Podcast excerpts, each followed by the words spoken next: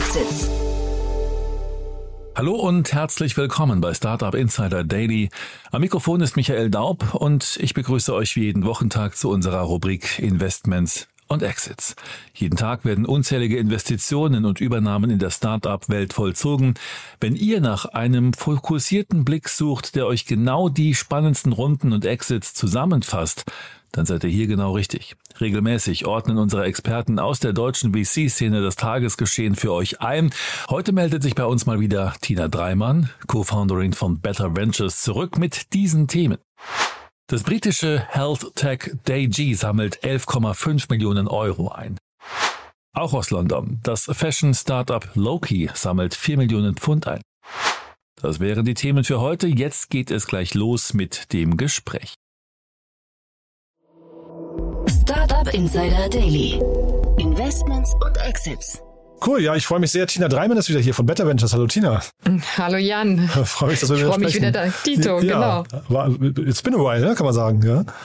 Ja, ich, ich bin einmal ausgefallen. Ich freue mich jetzt wieder da zu sein und dann noch in so einer aufregenden Woche, ähm, wo ich gleich mal sagen kann an alle da draußen, wenn ihr starke Gründerinnen oder Gründer oder Investorinnen, Investoren kennt, ähm, diese, diese Woche läuft noch die Nominierung, Nominierung für die German Startup Awards. Mhm. Vom Bundesverband Deutsche Startups. Ähm, Link können wir gerne in die Shownotes packen. Tolle Veranstaltung. Die kennst du ja ganz gut, ne? Äh, ja, ich äh, kann äh, ganz äh, berührt erzählen, dass ich äh, dieses Jahr ja unter den Top 3 Investoren war mit äh, Verena Pauster und äh, Tine von Auxo. Und das war fantastisch. Ähm, also erstens, ich war total aufgeregt und schüchtern. Äh, wie verhält man sich auf dem roten Teppich? Aber es ist einfach eine ganz tolle äh, Veranstaltung äh, mit dem deutschen Startup-Ökosystem, wo man sich einfach auch mal feiert. Ne? Also alle in dem äh, in der Gruppe in, arbeitet immer so hart äh, an Lösungen, an Startups und dann auch einfach mal einen Abend lang gemeinsam zu feiern, hey, wir bewegen was in Deutschland, das war schön. Und da läuft die Bewerbungsfrist für die, die dann auch auf der Bühne stehen könnten, möglicherweise. Ne? Und du warst auf der Bühne, das ist jetzt eine schöne Brücke zu euch. Vielleicht erzählst du auch noch ein paar Sätze zu euch, warum du auf der Bühne gestanden hast. Ja, ähm, sehr, sehr gerne. Also ich stand ehrlich gesagt für alle Better Angels, unser Team und unsere Unterstützer dort. Ne? Also wir haben in kürzester Zeit äh, mit Better Ventures einen Impact Angel Club äh, aus dem Boden gestampft innerhalb von zwei Jahren. Wir sind jetzt über 50 Angel, die alle mit dem Herz am richtigen Fleck in nachhaltige Startups investieren und vor allem nicht nur ihr Geld weitergeben, sondern auch ihre Erfahrungen, ihr Netzwerk, die sie vor allem als Gründer und Gründerinnen aufgebaut haben. Also so ich will, dass auch noch in fünf Jahren da draußen äh, die Teams wissen, wo sie die besten Investoren finden. Und es macht einfach Spaß, mit so tollen Menschen zusammenzuarbeiten. Mhm. Vielleicht, wer darf sich bei euch melden? Das kannst du vielleicht noch gerade sagen oder wollen wir das zum Schluss machen? Du kannst jetzt noch einen kurzen Aufruf starten, ne? Äh, gerne noch einen Aufruf. Ähm, alle ambitionierten Gründerteams, die gerade ein großes Problem lösen mit einem Geschäftsmodell, das sich langfristig trägt. Und äh, wir sind überzeugt, dass genau diese Teams das sind, was gerade Europa und die Welt braucht. Es gibt viele brennende Themen wie Klima, Biodiversität, Gesundheitsthemen. Und ihr seid einfach am schnellsten und am wendigsten und äh, euch unterstützen wir. Cool. So, da hast du drei Themen mitgebracht heute. Ähm, spannende Sachen finde ich. Ähm, beim dritten kann ich mich ein bisschen zurücklehnen, aber jetzt das erste, das kriegt, also es, ich finde ja ähm, Unternehmensnamen immer sehr, sehr spannend, muss ich sagen. Und äh, ich finde, also in Deutschland Scalable Capital gehört mit zu den ich sag mal, verkopftesten Namen, die ich kenne. Ja, jetzt haben wir hier einen Anwärter, der in die gleiche Kerbe schlägt, finde ich. Ja? Als Startup, ja. ja. Es ist Sphera Medical, also wie die Sphäre. Und es ist auch tatsächlich abgespaced. Wir sprechen hier nämlich von einem MedTech-Startup, das eine quasi ein, ein Gefährt, eine Kuppel für Patienten gebaut hat, die ähm, isolieren sie vor Kontakten. Also sprich, wenn du sehr eine, eine Krankheit hast, wie zum Beispiel sehr infektiös oder ähm, geschwächt bist und eigentlich keinen Kontakt zu fremden Menschen haben darfst, wie in der Intensivstation, dann könntest du halt mit dieser Kuppel, mit diesem kleinen Gefährt dann doch rumfahren und Menschen treffen. Mhm. Es ist ähm, ganz, also ich habe mir die Webseite angeguckt, es ist ganz schön hart, muss ich sagen. Ähm, da sieht man irgendwie Bilder von Kindern, die halt irgendwie isoliert liegen und dann sitzt halt die Mutter irgendwie in so einer, in dieser Kuppel, dieser fahrbaren Kuppel.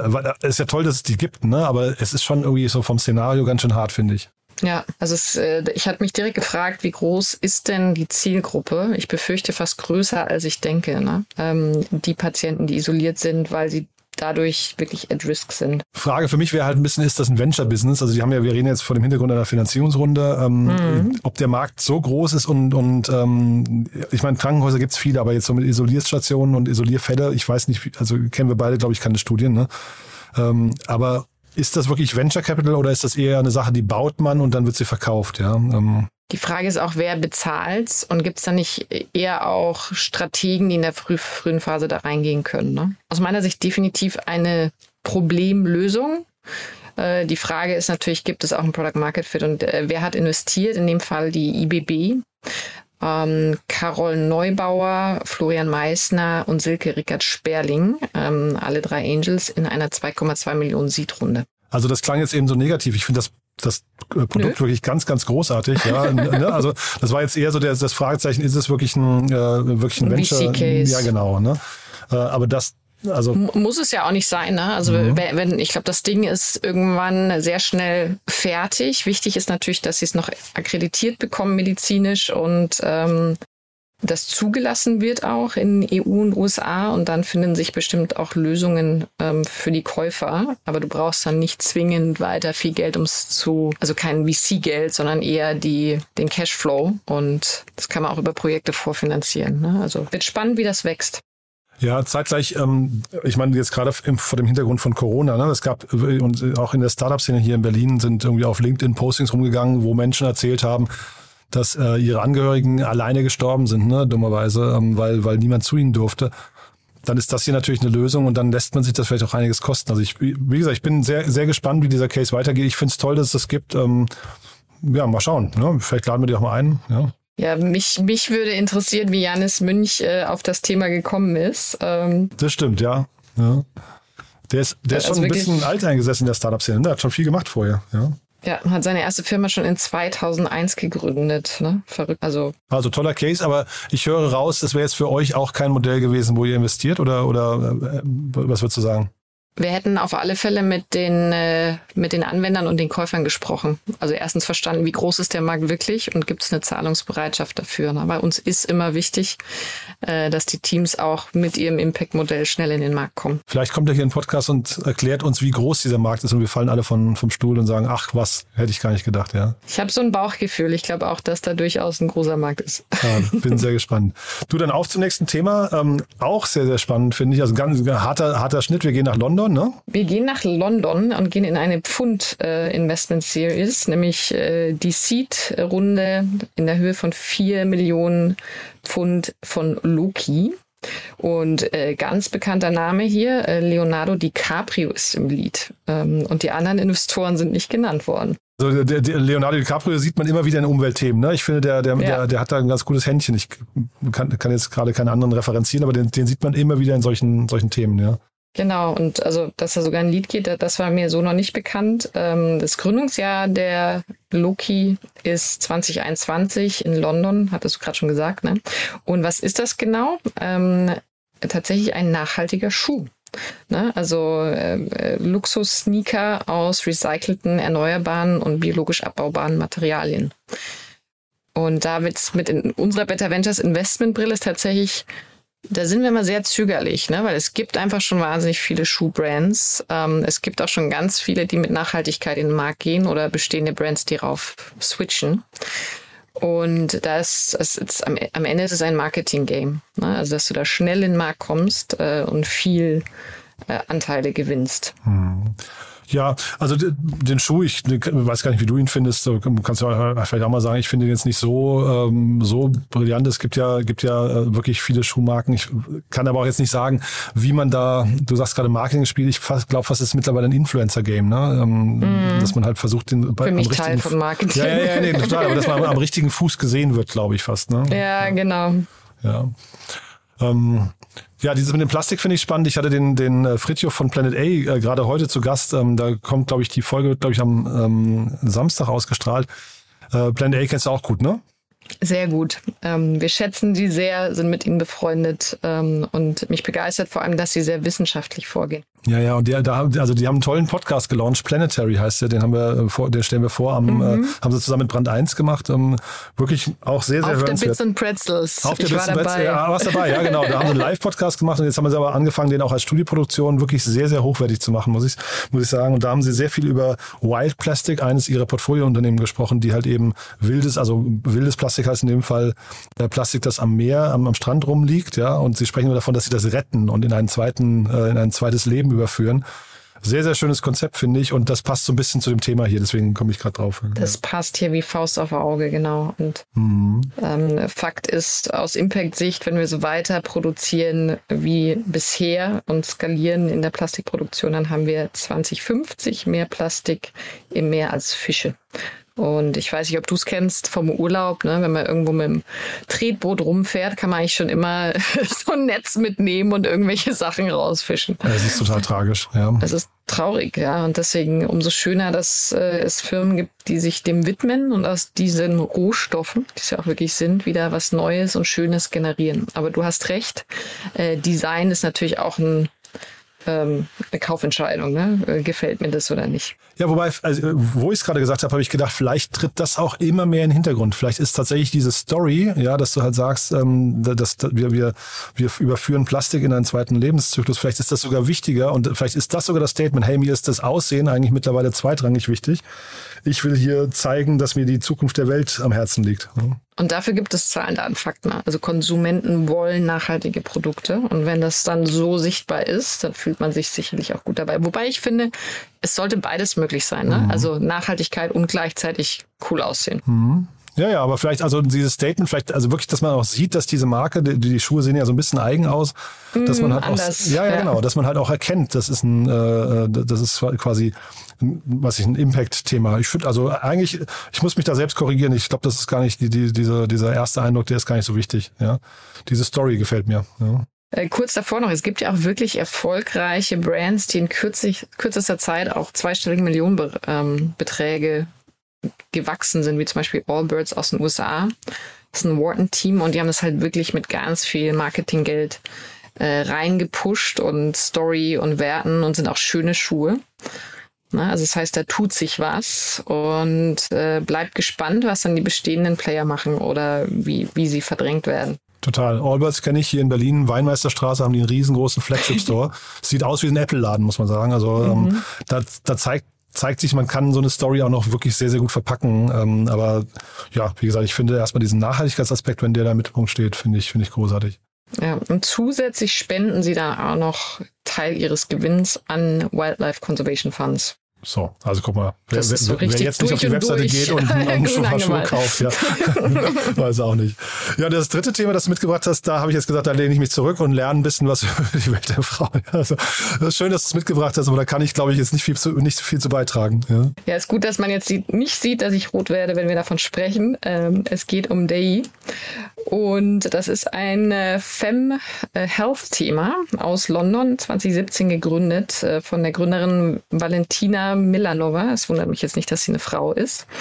Und es handelt sich um eine E-Commerce-Plattform für weibliche Gesundheitsprodukte. Und ihr Ziel ist es aber insgesamt, die Gender Gap in der medizinischen Forschung und Innovation zu schließen und zum Beispiel auch Produkte einzufügen für Regelschmerzen, also Diagnostiktests und dann Lösungen dafür zu finden für Vaginalinfektionen etc.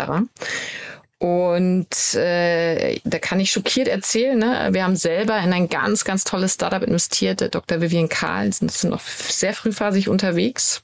Ähm, die behandelt auch den Intimbereich der Frau.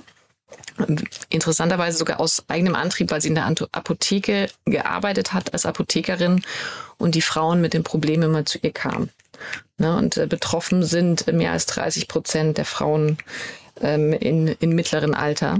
Also die Männer wissen vielleicht nichts davon. Und krass ist natürlich, dass wir waren da in der Due Diligence und ein Mann, Experte aus dem Creme-Bereich, meinte zu mir, ja, er ist Nische. Wirklich? Oh je. ja. Oh. Und das, du siehst einfach natürlich, dass wenn es nicht dein eigenes Problem ist, ähm, ist das Bewusstsein nicht dafür da, wie groß das ist. Ne? Also hatten wir auch vorhin beim, beim Mr. Spira Medical. Ja, ja, genau. äh, wenn es nicht dein eigenes Problem ist, ist das Bewusstsein nicht da. Und deswegen ist es auch so tragisch, dass ähm, das Geld oder die Entscheidungsmacht im Investitionsumfeld so unfair verteilt ist, weil wir haben in Deutschland ja immer noch nur vier Prozent Partnerinnen-Funds oder auch in Vorstandspositionen, Entwicklungsentscheidungen werden von Männern getroffen. Selbst bei Apple sind so ein paar Glitches passiert. Ne? Das heißt, äh, ich wünsche mir, dass wir da schnell Veränderungen reinbringen, eben damit auch gute Entscheidungen für, für die Frauen getroffen werden.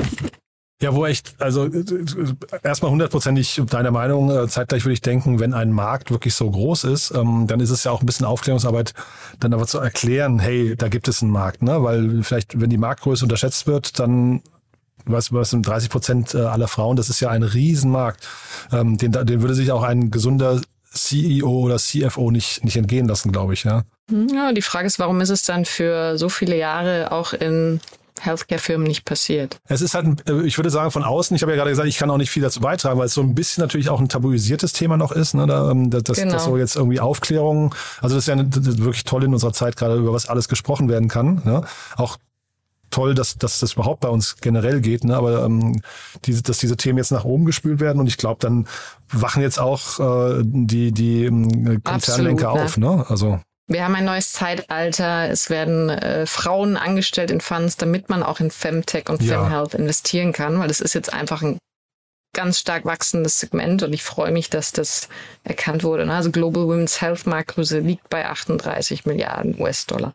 Und ich würde halt jetzt hier auch sagen, das ist eigentlich vielleicht auch gut, wenn, wenn dann Frauen in solche Themen investieren. Also jetzt bitte auch nicht falsch verstehen, aber ähm, da ist ja nochmal viel mehr Verständnis für die, für die, für die Problematik gegeben. Ne? Ähm, also äh, ich glaube, wenn jetzt dann Männer eine Due Diligence in so einem Thema machen, das ist ja fast ein bisschen, ein bisschen deplatziert. Ja, da auch spannend, wie sieht der Cap-Table bei Dr. Vivian Kahl aus? Ne? Äh, genau umgekehrt wie sonst. Wir auch einen Mann dabei, ne? aber sonst ist es ja immer so 80-20 höchstens ja. und jetzt ist es genau umgekehrt. Ja, das meine ich. Ne? Und lustige Anekdote, ich habe erst heute ein ähm, Kunden, eine Kundensprachnachricht gehört, ne? wurde an die Gründerin geschickt, äh, völlig unprompted, wo es darum geht, wie diese Creme ihr Leben verändert.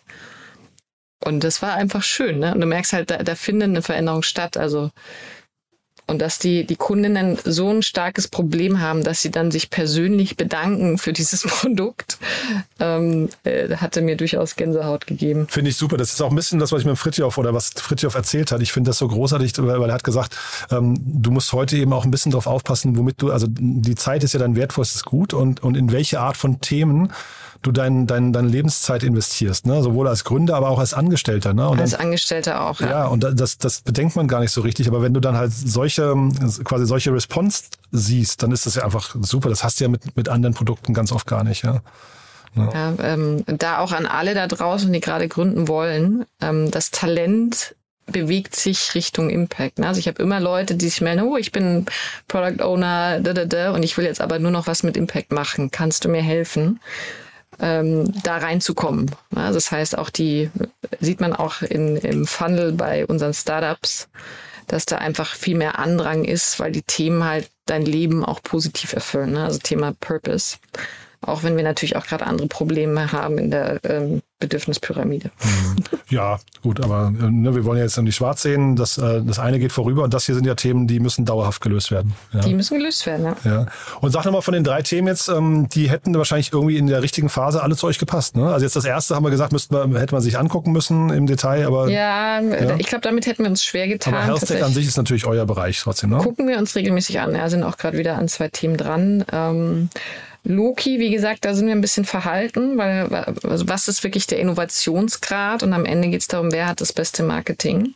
Also da hätte schon ein besonderer Twist dazu gehört. Und Day definitiv. Also du siehst ja, wir haben in ein ähnliches Produkt investiert äh, in eine Gründerin. Und wir hatten noch gar nicht besprochen, wer hier in der Runde dabei das stimmt, ist. ja. Und auch die, die Rundengröße haben wir gar nicht. Haben wir hin? Haben wir nicht, nee. Ja, ähm, Series A, ja. 11,5 Millionen. Ja. Also das ist dann für uns definitiv schon zu weit. Mhm. Also unsere Angels machen gerade in der frühen Phase auch einen Unterschied. Und hier dabei Hambro Perks äh, Lead aus London eine Investmentgesellschaft. Dann Mass Mutuals Ventures, Cross-Border Impact Ventures äh, von Kanada, von denen hatten wir auch schon mal gesprochen. Ähm, Simply Health, das äh, führende UK-Anbieter von Gesundheitslösungen, auch sehr spannend. Und Dr. Michelle Tempest und Dr. Fiona Patiraya, äh, zwei Angels. Ne? Also da, genau wie du gesagt hast, ist auch gut, wenn da Frauen investiert sind wie gesagt, alles andere, du siehst ja, mein, meine Unwissenheit ist wahrscheinlich stellvertretend für die der, der gesamten Männer, Männerszene, ja. Also. Ja. Eine Anekdote dazu, wir haben uns auch mal eine Lösung, technische Lösung für Haarwuchs von Männern angesehen. Ich hab und da habe ich erst nicht ja, verstanden, ja, ist das ein Problem? Habe ich aber vorhin, als, als, du, als du gesagt hast, 30 Prozent, habe ich gedacht, das ist genau quasi das Pendant ähm, Haarausfall mm. bei Männern, ja. Und da haben wahrscheinlich Frauen dann, äh, gibt's glaube ich, ab und zu auch mal das Problem, aber eigentlich in der Regel wenig. Ne? Also seit, genau, seit, ihr habt seit, oben das Problem, wir unten. Seit, nee, seit Will Smith wissen wir auch, dass es bei Frauen ab und zu mal ein Thema äh, gibt. Ja, leider. ja, genau, aber, aber äh, ich glaube, das ist, es gibt halt so Themen. Und dann ist es auch gut, wenn sich dann vielleicht in dem Fall tatsächlich, wenn, wenn wir da jetzt nicht Diversity in den Mittelpunkt stellen, sondern sagen, da geht es eher um das Verständnis der, der jeweiligen Parteien. Ja. Und jetzt noch eine ganz crazy Story, damit wir offen über Tampons sprechen. Ähm, das Startup ist äh, dafür bekannt, dass es die CBD-Tampons erfunden hat, äh, die inzwischen von 60.000 Frauen in Großbritannien Britannien verwendet wird. Habe also ich auf tatsächlich der Webseite gesehen, auch eine ja. Produktinnovation. Ich, ich, ich, dachte, wir kommen dran vorbei. sehr schön, ja, sehr schön. Interesting. Ja, müssen wir den Finn Hensel mal weiter äh, weiterleiten. Ja. So, dann entschuldigen wir uns bei allen Zuhörern. du, da muss jeder durch. Ne? Also ja. Die, die Startup-Szene ist vielseitig, das sieht man eben genau in solchen Gesprächen und das ist auch gut so, finde ich. Ne? Genau, und deswegen freue ich mich auf die nächsten German Startup Awards. Genau. Äh, weil auch da sicherlich wieder Vielfalt auf der Bühne sein wird. Bewerbungsphase läuft. Äh, Link in den Shownotes. Nee, Tina, du, da hat mir das großen Spaß gemacht. War ein äh, super Ritt durch, durch drei wirklich sehr, sehr unterschiedliche Themen, aber alle mit einer positiven Klammer. Ja? Genau, ja. Es hat Spaß gemacht mit dir. Ähm, Freue mich auf äh, das nächste Mal. Cool. Danke dir, ne? Bis dahin, ja? ja? Tschüss. Ciao. Startup Insider Daily, Investments und Exits. Der tägliche Dialog mit Experten aus der VC-Szene. Das waren die Einordnungen von Tina Dreimann, Co-Founderin von Better Ventures, zu den Finanzierungsrunden von Appsy, Loki und Dayg im Gespräch mit Jan Thomas. Das war's fürs Erste mit Investments und Exits. Vielleicht schaltet ihr noch später in unserer Mittagsausgabe ein, wo wir Dennis Teichmann, Founder und CEO von Yakando AG, anlässlich einer Übernahme durch die Ternhill-Gruppe zu uns eingeladen haben. Wenn nicht, hören wir uns hoffentlich morgen in der nächsten Ausgabe wieder. Am Mikrofon war Michael Daub. Ich verabschiede mich. Bis dahin.